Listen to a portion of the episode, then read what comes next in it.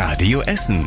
Der Tag in fünf Minuten. Am 12. August mit Stefan Weisemann. Guten Abend. Schön, dass ihr mit dabei seid. Man wird nervös bei jedem Gewitter. Man weiß nie genau, wie schnell er wieder hochgeht.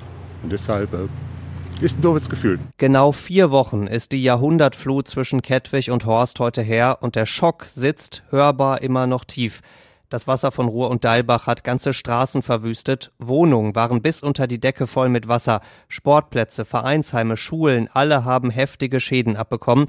Und das Ausmaß dieser Schäden wird immer noch größer. Allein die Bilanz der Stadt ist mittlerweile auf über acht Millionen Euro angewachsen, haben wir heute erfahren. Also nur an städtischen Gebäuden, Straßen und so weiter. Das ist wirklich eine Liste des Schreckens, wenn man sich das anguckt. Allein im Freibad in Steele und im Gymnasium in Werden kosten die Reparaturen jeweils rund eine Million Euro. Auch die Bremeninsel in Werden wieder zu einer schönen Insel zu machen, wird ziemlich teuer. Neue Tische, Bänke, Schilder, Wege und Pflanzen müssen her. Bei allem rechnet die Stadt rund mit einer Million Euro. Und bei alledem sind die Schäden für die Privatleute noch nicht mal ansatzweise drin. Die kann man gar nicht beziffern. Das wird einzeln mit Versicherungen abgerechnet. Immerhin, da sind ziemlich zügig schnelle Soforthilfen ausgezahlt worden.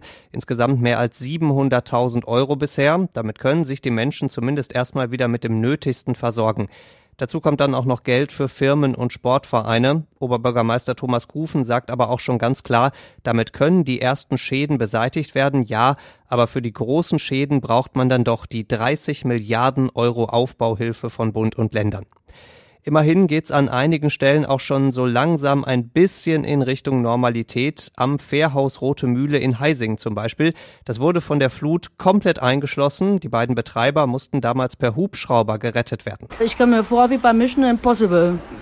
So actionreich war das. Die nächste Mission Impossible haben die Betreiber aber geschafft, denn gerade mal vier Wochen nach der Flut können sie morgen wieder öffnen. Viele Freiwillige haben dabei geholfen, die Rote Mühle wieder gastbereit zu machen.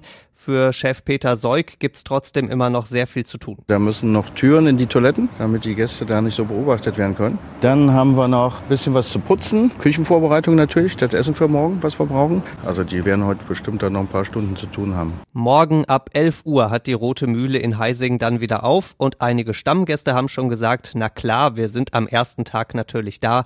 Das Wetter passt morgen auf jeden Fall auch. Fröhliches Inzidenz-Jojo bei uns in Essen. Wochenlang ist die Inzidenz zum Anfang des Sommers bei uns ja runtergegangen, dann so ein bisschen hoch und jetzt steigt sie dann doch wieder sehr schnell. Heute liegen wir schon bei mehr als 43. Und auch bei den Fällen gibt's große Sprünge. Aktuell haben mehr als 400 Essener schon wieder Corona. Hotspots sind im Moment Leite und das Südostviertel. Unter anderem in Fuhlerum, Gerschede und Heising gibt es dagegen keinen einzigen Fall.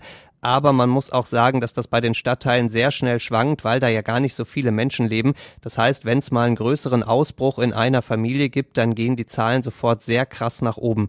Ende nächster Woche könnten die Corona-Regeln bei uns in Essen deshalb wieder strenger werden. Auch da merken wir also den Jojo-Effekt. Gute grüne Nachrichten heute für alle Menschen in Horst. Der Park im Hörsterfeld soll deutlich schöner werden. Vor allem geht's ran an den getrennten Fuß- und Radweg. Da gibt's immer mal wieder Verwirrung, welcher Weg ist eigentlich wo für wen. Außerdem sind da auch viele Schlaglöcher drin und teilweise ist es ziemlich eng. Die Wege sollen deswegen komplett neu gemacht werden. Einige Bänke, auf denen gerade kaum einer sitzt, werden auch umgestellt, dann mit Blick ins Grüne. Außerdem werden neue Bäume und eine Wildblumenwiese gepflanzt. Die Arbeiten sollen im Herbst starten. Vorher müssen die Politiker im Rat den Weg für die neuen Wege in Horst noch freimachen. 2880 Minuten Verspätung haben einige Züge gerade. Oder genauer zwei Tage oder noch genauer, es ist einfach Lokführerstreik. Deswegen fahren viele Züge nicht. Bei uns in Essen trifft das etwa jeden vierten Zug. Wir sind also nicht so stark betroffen wie andere Regionen in Deutschland. Heute Nacht geht dieser Streik erstmal zu Ende, aber nicht der Streit zwischen der Lokführergewerkschaft GDL und der Bahn. Deswegen wird es wohl weitere Streiks geben, sagt heute auch der Bundesbahnbeauftragte. Die Gewerkschaft will nächste Woche darüber entscheiden, ob weiter gestreikt wird. Das Wochenende wird zumindest streikfrei. Immerhin etwas. Und zum Schluss der Blick aufs Wetter. Der Sommer macht morgen so weiter, wie er heute angefangen hat. Heißt, die Sonne scheint, es gibt aber auch mal dichtere Wolken, dazu warme 27 Grad. Die nächsten Nachrichten bei uns aus Essen gibt's bei Radio Essen dann wieder morgen früh ab sechs. Bis dahin wünschen wir euch einen schönen Abend. Das war der Tag in fünf Minuten. Diesen und alle weiteren Radio Essen Podcasts findet ihr auf radioessen.de und überall da, wo es Podcasts gibt.